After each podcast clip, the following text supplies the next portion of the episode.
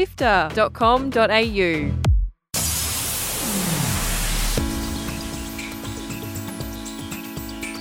Hello and welcome to Lightmap from Sifter. On Lightmap, we have conversations and explore the culture of games and interactive media. We meet game makers, journalists, and thinkers from around the world. My name is Gianni. Thank you so much for joining me. My guest this week is Sam Barlow, one of the creatives at Half Mermaid, whose games Her Story, Telling Lies, and Immortality blur the lines between cinema and interactivity. And it's a real pleasure to talk to you. Thank you so much, Sam. Thanks for having me. You're going to be out in Australia for South by Southwest Sydney in just a couple of months, and we're really excited to learn a little bit more about that. But before we jump into that, let's find out what's been making the news this week on Walkthrough, which is Sifter's weekly news podcast.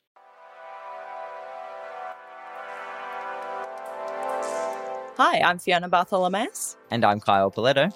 And here are the top stories this week on Walkthrough, Sifter's weekly news podcast for Sunday, 10th of March. We have the highlights from this week's Xbox partner preview. Roguelike deck builder Balatro pulled from stores due to misunderstanding about its gambling content. A 2.4 million US dollar settlement has killed the two biggest Switch and 3DS emulators. And this year's BAFTA award nominations are here. You can get every episode of Walkthrough for free on Apple Podcasts, Spotify, YouTube, or on our website sifter.com.au every every Sunday.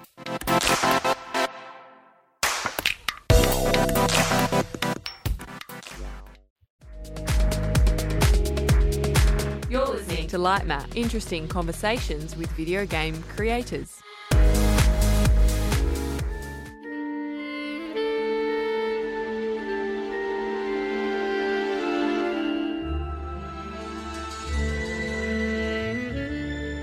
I've seen a lot of interviews, I've seen a lot of descriptions of who you are and what you do, but in your own words, who is Sam Barlow and what does Sam Barlow do? Wow. Uh, you put me on the spot there. Um, uh, is uh, a very personable and, and charming human being who, uh, yeah, I who tries not to get too hung up on words and definitions, which is hard in making things that sometimes you know sit in different categories but uh, i would i would probably describe myself uh, primarily as a a games maker and uh, one who's really interested in bringing a lot of the unique aspects that make video games interesting and figuring out ways of applying them directly to storytelling in ways that um, you know are somewhat unusual. Is it a a challenge to describe what you do when everyone wants a very short elevator pitch? You need to be able to say it's a bit like this that does this. Um, is that something you've come into conflict with trying to describe your work? I've well, I've I've realized that part part of the of being good at my job if I if I want to be good at my job, part of that is coming up with something which is easy to explain. Um, and and obviously, if you make a you know cover based first person shooter set in space, then you can just say that. Uh, so it was really obvious when I made her story that despite that being very different to the games I've made prior to that, it did do a good job of explaining itself. If you if you showed people a, a short clip from it and you said this is a video game where you're in a police database uh, trying to figure out if this woman murdered her husband. People like, okay, I get it. I get what my role is. I'm kind of a detective. I get the objective. I kind of get what the interface is going to be and the, what the constraints of the gameplay are going to be. Because I've seen those moments in TV shows where someone is, you know, it's uh, two thirds way through the story and they've hit a dead end and it's 3 a.m. and they're just looking through the police database until they see that, that little clue. And so with that, I was like, okay, I it, it's something that is not a standard video game, but to a games person or to a non-games person, like I can kind of concisely sell them on this thing. And I know that when I made Telling Lies, it wasn't as easy because I made the mistake of creating a story that in like the first hour of the gameplay, you would kind of discover what the story was about, right? And, and you would spend that first hour having all sorts of fun, just trying to figure out what the hell is is going on here. And we would test it on people who came in knowing nothing, and they all had a fantastic time. And you know, the fact that in that first hour they suddenly went, "Oh, that's what this is," was cool for them. So we were like, "Well, that's really cool. Should we? We should safeguard that when we release the game." So then we realized like we couldn't give them the pitch that was as concise as "Has this woman murdered her husband?" and we couldn't even really be specific about the genre other than saying, you know, it's kind of a thriller. There are some, you know, intimate relationships between adults. Um, so then when we just made Immortality, I was like, okay, let's make sure this is a very easy thing to explain to people. And then you just go, well, there was an actress who filmed these three movies. None of them ever came out. She disappeared. What happened to her? Okay, people get that now. They get the hook. They can imagine in their head missing actress. Oh, that's very you know mysterious and sexy and Lynchian or what have you. Um, and then you know you would show them some of the, the elements of the interface, and they'd be like, "Oh, I can see how that is going to be cool." Right? I think there's a trick to making. Someone told me the trick to making a good puzzle game is is you show someone a screenshot, they should be able to kind of play the game in their head, right? And, and similarly here, it's like if you show someone a little bit of the game they can start in their head imagining, oh, this is really cool. Oh, well, in Immortality, I can click on anything on the screen and it will generate a match cut. And they can start imagining the cool scenarios that that might kind of lead to. So that's that's kind of my thing is to not fixate on explaining the bigger picture, which is what I struggle to do when you just on the spot ask me to talk about what I do. Right? Is, is yeah, if I try and describe the bigger picture of what it is I do, then it gets tricky, right? I can't just say I'm a civil engineer. I build bridges. Um, but you know, with with the games themselves, it's like, oh, there's something really chunky there. If the game kind of explains itself, which I think is you know true of most things.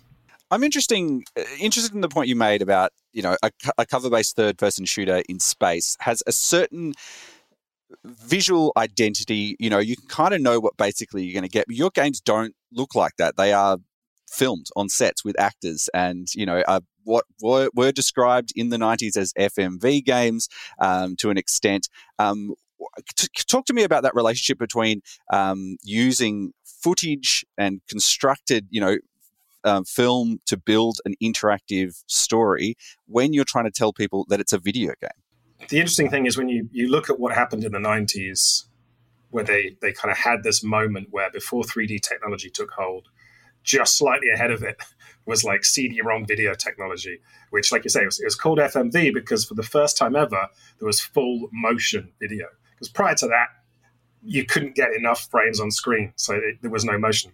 Um, and, and, and like that was a, a, thing that I wasn't super into at the time. Um, I kind of I don't think I had a CD-ROM drive, so I couldn't play those games. But it always looked kind of cool.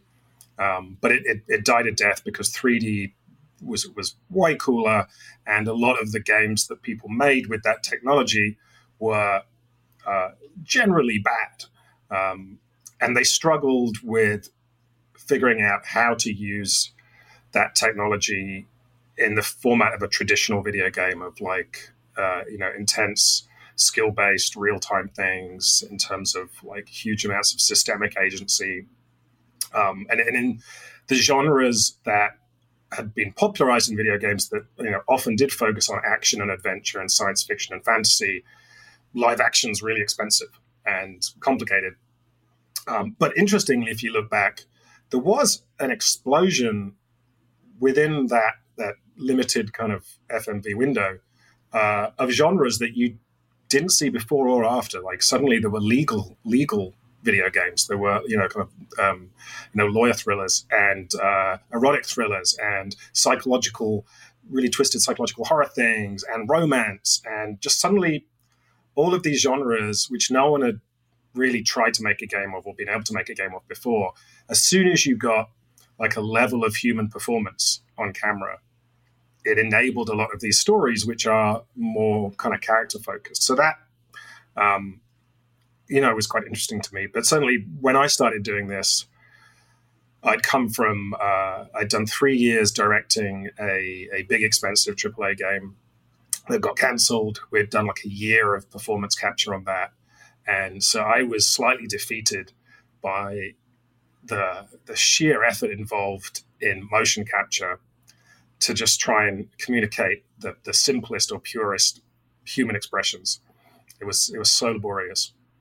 Um, but I knew I wanted to keep telling stories, and I was trying to figure out like how do I, as an indie dev, like how am I going to tell character based stories if I can't have characters on screen because they cost millions of dollars, uh, and, and, you know all this motion capture and all this high end photoreal rendering, and I, I didn't want to go for the compromise that um, was was becoming a thing back then, which was you know you can if you can tell a story that conveniently involves everybody having disappeared five minutes before the story begins, you can go to town, right? So you can do Gone Home, or you can do Dear Esther, or Everybody's Gone to the Rapture.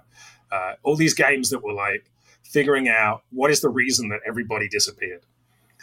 Uh, and you know you can do that once or twice or three times, um, but that as a template wasn't really exciting for me. And so her story kind of came out of spending a lot of time thinking about making something in the police procedural space, which was this idea of, oh, this is a genre that's very popular everywhere else, hasn't really been nailed in video games. We've tried, you know, Phoenix Wright, LA Noire. There have been these attempts, and you know, interestingly, LA Noire was was an example of them going. The only way this genre will work is if we have those incredible character performances being captured. The issue was they they what essentially they did was they did photographically film people's heads and then dropped them onto video game characters' bodies, and then put that in the midst of a world that had to have car chases and shootouts and all the kind of GTA stuff. So there was there was a lot of dissonance there. Um, but yeah, I, I, thought a lot about how to make a detective game, and I did I did a lot of research into well, what what happens if, if a detective has a suspect in an interview room? How do we, what is the technique? Uh, kind of read up on all the training manual manuals and all the academic research into that moment. I watched all the movies with interesting interrogations in them. And I discovered at that point, we were just kind of on the cusp of the true crime explosion. And, and as well, the same time, the kind of ubiquity of video, like YouTube had become a huge thing. Everyone now had phones that could film video, record video, play video. And so part of my research was realizing that there were all, all this footage online of real life police interrogations. And kind of watching that, I was like, this is so, um, like, you know, not always in a, uh, uh, very virtuous way, like it's slightly kind of vicarious or voyeuristic, like so interesting to watch. And obviously that we, we saw them with Serial and Making a Murder and everything blowing up that that was true for the entire population. Um, and and really absorbing all this video whilst thinking about the process, understanding the methodology of the homicide detective, which is very word based. Like the homicide detectives will listen out for particular tenses, pronouns, particular, you know, did they use names? There's all these little verbal ticks that will give people's lies away. And so, kind of all that stewed together. And, and one day I literally just woke up and was like, why don't I make a game where you act the videos is the thing, right? That make a game about that, and and I could have the the you know the database as the interface, and then I'm using kind of text and natural language like all my favorite old text games, but the constraint of that scenario is such that it doesn't have to be this all singing and dancing kind of super intelligent parser. Like people will get how the constraints work. So it kind of came out of that, and then once I'd done that, then I started to think about it more seriously in terms of what am I doing? Why is this interesting? And, and really latched onto this idea of exploring video in the same way that you might explore space in a normal game. So all the things I love about Nintendo games, about the way Mario moves and jumps through an environment, the simplicity of that, with uh, the way Zelda or Metroid, the worlds open up and become more, more complex and explorable It was like, well, how does that apply to a massive video? Like, how can I create ways for the player to explore the video that are expressive, that are challenging, that you know have these kind of exploratory layers to them? Um, and yeah, that's been a, a fun ride. Can you tell me a little bit about how you plot out a story like her story or immortality. What does it look like in the production end as you're planning out all the different linking pieces? The key thing is to not try too hard to link the pieces. So um, I don't think anyone's got a, an official term for what these things are, but I know sometimes people bandy around like a database story, which I think existed previously. There's, there's some kind of experimental artists on early computers doing stuff like this. Um, and that's really the key is to create a very large story that you know spills off the pages of what would normally be the pages and and, and have a format to store all of that in and then the gameplay is what are the ways in which i can interact with this database um, and that and the key to that is then letting people interact in such a way that they can create meaning and make connections and some of that is in in plotting out the story, which is is all, has always essentially been a giant giant spreadsheet. Um, being able to look at any little piece and the it's, it's like a very simple test usually is are there several things happening at once in this small piece so it's a little it's a little bit like the thing with holograms right where any piece of a hologram contains the information for the whole rest of the hologram, or is that DNA? I don't know. It's one of those clever science things. So that you know, if we if we have one little scene in these games, it, it has to do everything. It has to be like, well, what's happening in the A plot? Uh, what's happening in the character on screen's story? Um, what pieces of visual imagery or thematic imagery are in there? Uh, is there some other conceit like uh, in Immortality? Do we want to see a little bit of business around how films are made? a little kind of you know piece of craft about filmmaking in there, and you look at each scene and make sure it has one of all of these things in it. The same magic that powers this lens can also grant you what you wish. How so? You remember the night that I was to die, when we took to St. Clair's sepulchre? That night, I performed a rite. I summoned a fallen angel to aid me. What have you done? Quite a role for your first movie. well, Mr. Fisher was quite the teacher. Now I heard he can be quite demanding. Well, you know, he has a, an idea of the picture in his head, and um, nothing is going to come between him and that, not even the actors. so then, when players come in and they're going in completely different directions, right? One person is obsessing over, I'm really interested in the story of this character, uh, Carl Greenwood. And so they are able to see the elements of this scene which speak to his story and the relationship he's having with the, with the actress off camera and the role he's playing on screen. And they can, in, in the gameplay of Immortality, click on Carl's face and jump to another scene in which Carl appears. And so they're now creating the story of Carl from these little jigsaw pieces. And if each of those scenes does have some useful piece of what's going on with Carl, they can create a meaningful story where other people might come in and oh they're really interested in the story of the movie Carl's in. And so they're following a completely different thread. And they might click on uh, you know if they click on the camera assistant from that movie they're going to automatically jump into another scene with that camera assistant. So you really trying to create something that's so densely packed and rich that it it works in all those directions which is again i always relate this back to like playing the, new, the latest zelda games it, it, I feel like a kinship with them because I mean, obviously, they're it's it's you know slight amount of hubris to compare myself with those, and they're also on a different, very different scale. But the premise of those games is you can walk in any direction. If you see anything in the distance that you think looks interesting, go there and it will be interesting. And whatever you do, it will feel fun and it will feel like an adventure. And the moment to moment will be rich and fascinating and full of texture and, and beautiful. And it's a similar pitch to players on my games. It's look, immerse yourself in this giant mush of stuff, this huge pile of content that you're in the middle of, and follow a thread that's interesting to yourself, and it will become meaningful. And whatever happens along the way, you're going to see some really interesting stuff. Um, you know, and the moment to moment of it is going to be pleasant. We're not, you know, this is not a game that punishes you at any point, which I think is also key. Because I think on on one hand, if you say to players, you have all this freedom, no direction. We're not going to tell you what to do or how to make sense of it. That can, as well as being exciting, be kind of scary and create anxiety. so to compensate for that, we say, well, we're never going to give you a game over. We're never going to tell you you did it wrong, right? You, if you just keep playing, you're going to see cool stuff. It's fine, right? Whereas there are some games, um, you know, similarly opaque games like Dark Souls, but that's different. That's a game that says if you don't get it, you're going to die, and you just have to keep trying again.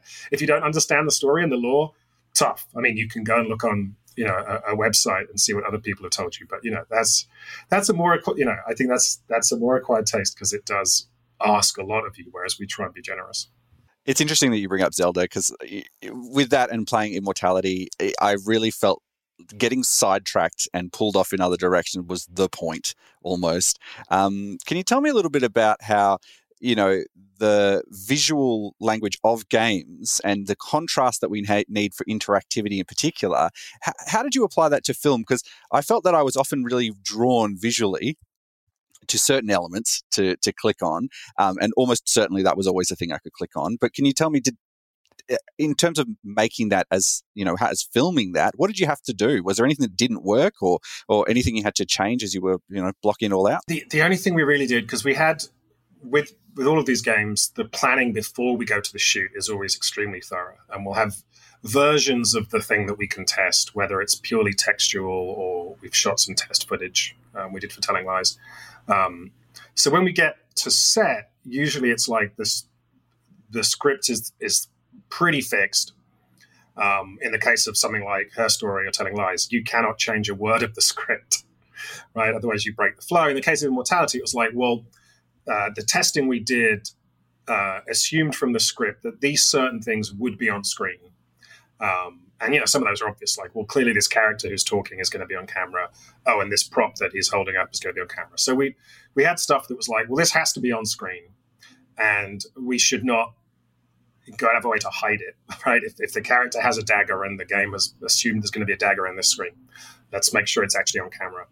And then all the other stuff that shows up on set is is kind of a bonus.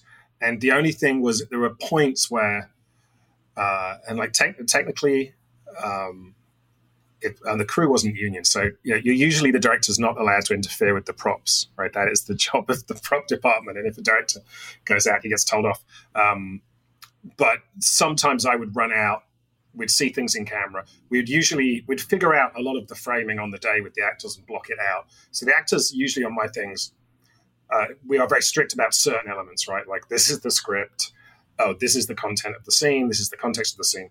But then in terms of the blocking and trying to help them create something more interesting and, and have the director of photography come in and figure out how's how do we make this look great, that tends to be quite exploratory. But then, you know, looking at it in camera, it'd be like, oh, there's a lot of clutter in this scene. Like we have to remove some of these things because you don't want to give people too much kind of false noise. And every now and then, you know, the art department would go to town, especially like the art studio in in the second movie, just putting all this stuff everywhere, and you'd be like, oh man, that looks like this thing looks super interesting. You can keep that in there, but let's just move it forward a bit. But let's lose yeah, but let's lose these other three little bits and pieces of stuff that's just kind of cluttering it. So you know, there was a little bit of of of you know cleaning things up visually, but otherwise, um, you know, it was it was really just about capturing everything we were intending to capture, and then um, you know having yeah, there's so many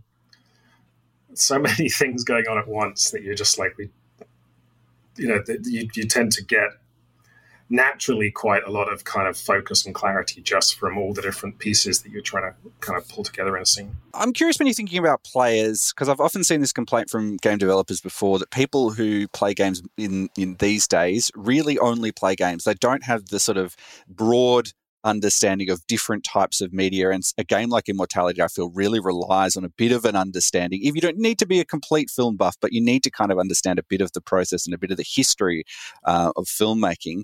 Um, is that a challenge for you, or, or are the people you're targeting? You know who they are, and they're going to get what you make.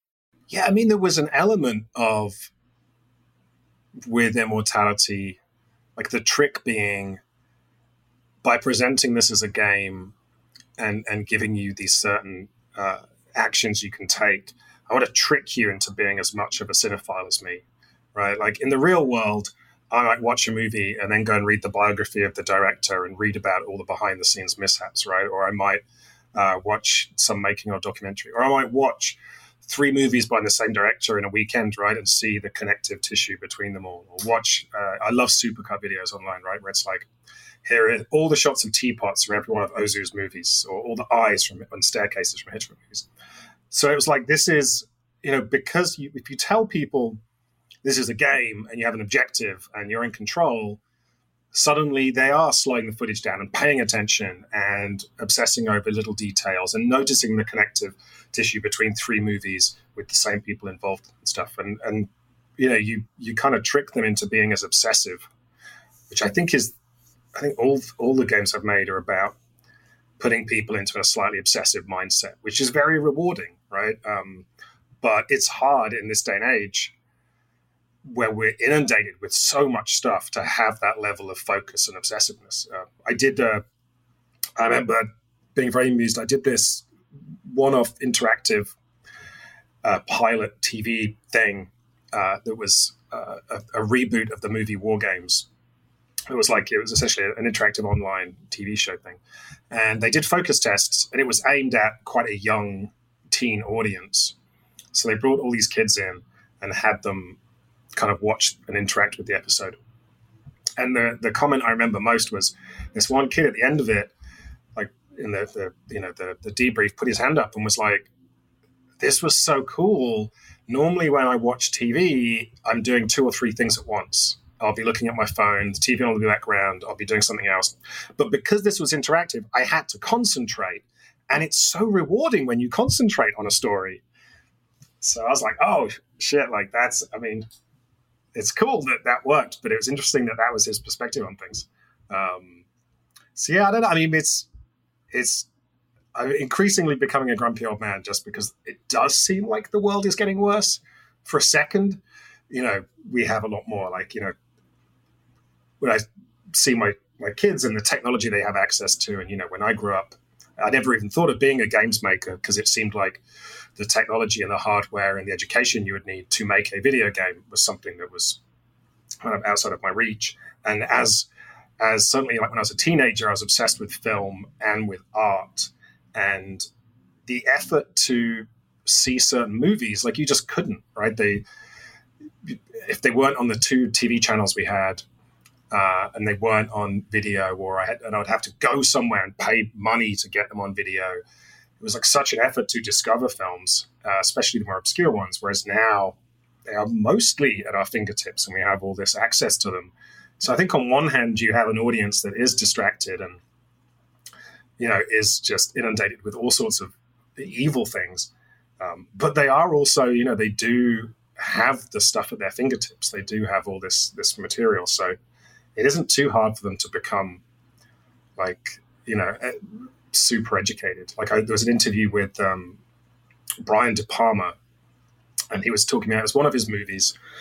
Maybe it was Body Double. It was like one of his very Hitchcockian ones, and he was talking about how it was inspired by Vertigo, but he hadn't seen Vertigo for years when he wrote it he was like, oh, they, they, there was a there was like a reissue of Vertigo that was in film theaters in LA, and I saw it, and I saw it with like William Friedkin or someone, and then we talked about it afterwards, and then a year later, I was writing this script based on my memories of what Vertigo was like, and it was crazy to think that this movie that clearly is playing homage was done in such a way because he he couldn't just click a button, right? If I now want to pay homage to Hitchcock, I can press a button, I can see every frame of every movie and kind of dig into it all. So, um, you know, it's definitely, when I'm trying to be positive about the state of things, I'm like, well, you know, this is a generation that is learning how to deal with information overload, and that will become their superpower. Um, and then I waste an hour on TikTok and and suddenly change my mind well, you change that one person's life who's put their hand up and realized he should concentrate on one screen at a time. I'm really curious. Uh, at the moment, there's a lot of talk uh, in in Hollywood. Uh, the Writers Guild of America, Screen Actors Guild, are currently striking for conditions. And one of the things that strikes me uh, about this is particularly from the screen actors, is they're concerned about performance capture and the reuse of performance. That's something that happens in video games par for course. That's something that happens all the time. Um, where do you think you land, and, and what do you worry about for the future of the people who are acting in your games? Uh, is is it a concern for you? Yeah, I'm definitely with them in that. You know, even when I was doing motion capture, like for me, the only it's not the only way, but certainly the best way for me to tell a story is to have actors on hand because as a as a writer director, I'm trying to I'm trying to give the player the tools to do something interesting, and then as a writer, I'm trying to create this very dense, rich world um, for them to extract things from, right? And I particularly I'm interested in stories where things are in the subtext, where things do have to be extracted and drawn out by the player. And the amazing this amazing tool for doing that is is the actor, right? If you spend all this time thinking of all the research, planning this giant spreadsheet of stuff and this entire world that you're then squeezing down into some lines of dialogue with subtext and some actions on screen. Actors are just incredible at taking that, reabsorbing all of the information, and then kind of uncompressing it for the audience beautifully. So, you know, for me, uh, it's hard to imagine skipping that step because I think that's how you get things which are more genuine and authentic. Um, and I think you know even where we're doing motion capture, the the state of the art in motion capture is how can we get closer to the human being, right? How can we get what shows up in the game to be as fantastic as what we saw on the stage, which was always the challenge for me in, in kind of 2000s technology was I'd look at the the video that we captured on the day and be like, oh my God, that's so beautiful. I'm so moved. This is an incredible performance. And then you'd see the version in the game engine and it, it, it didn't have that nuance, right? So the goal in in the game side of things has always been how can we take all of that lovely humanity that the actors have, all of the subtlety and technique they have, and get that on screen. And certainly the thing everyone's upset about is the use of AI, the use of likenesses, in combination with AI so that you know if they've already done it right if you're a background actor in a disney show they've already scanned your face and so the next show they shoot when they need a bunch of background actors maybe they can press a button and fill in some stuff and they could argue it doesn't matter as much because they're background actors and then you know there's a slippery slope and at some point you just have things which are less authentic and like the bit that kills me with it is human beings aren't that expensive. And it's true of the writing, a lot of this with the art. Like before before generative art, no one was going, damn, there just aren't enough people creating paintings, right? Before generative text, people weren't going, there's not enough people writing books. Fact, there's probably too many people writing books, right? There's there is not a shortage. If I walk into a bookstore, I'm never like, crap, I used them all up. I read them all where's the new books? So it we seem to be trying to use tech to solve problems that don't exist, right? Because we actors, there are more actors than can work, right? We we have this huge resource of actors to come in and you know bring characters to life. So it seems like you know there are there are useful things that this technology could help with, but the point where it replaces the the human resource that is plentiful uh, just seems like that will lead us to more mediocre things. So, you know, I'm with them. Um, and, you know, it's not, I, I often see the, the counter argument of like, well, it's not really going to replace people, is it? Have you read an AI script?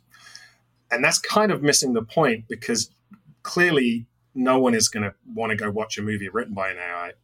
But what it will allow the studios to do is go, we've already written half of it with an AI. You finish it off, we'll pay you half as much money, right? Or come in and do this acting work. We only need you for two days, not four days, um, because we're going to do some generative stuff. Uh, we don't need to call you back for reshoots because we can just reprogram your lips, right? These, these are the technologies where it, it just seems like it's not it's not ever going to replace the human factor. It's just going to be a lever to pay people less money so that we can put more money in the pockets of the people who already have too much money.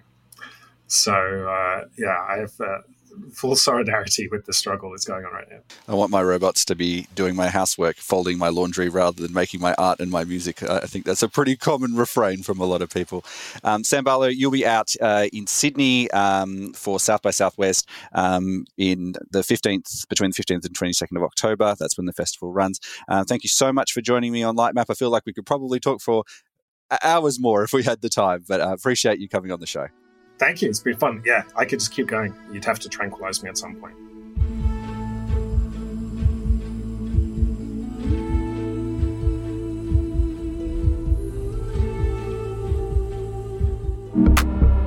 Australia's best video game podcast. This is Lightmap. Get every episode free on Apple Podcast, Spotify, and sifter.com.au.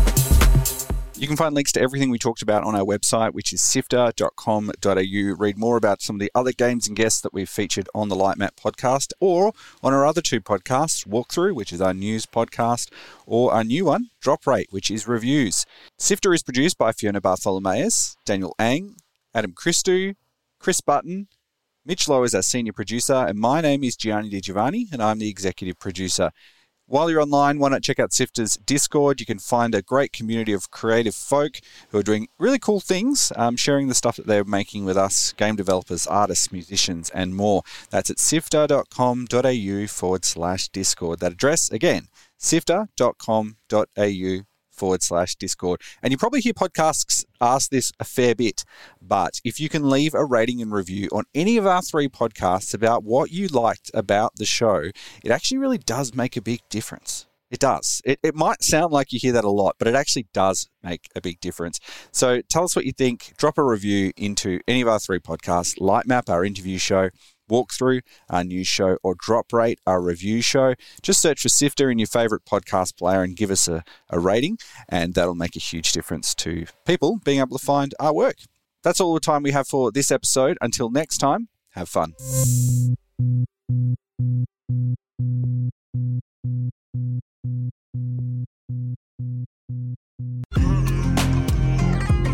Hi, Chris Button here from Drop Rate, Sifter's video game review podcast. Final Fantasy VII Rebirth is finally here, continuing the ambitious reimagining of a beloved classic. It's very, very funny.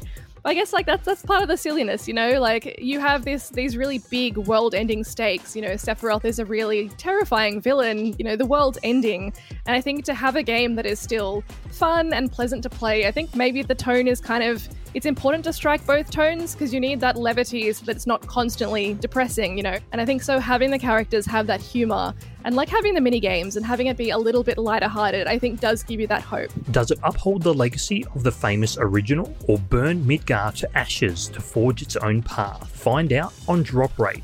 Available now on Apple Podcasts, Spotify, and wherever you listen to podcasts.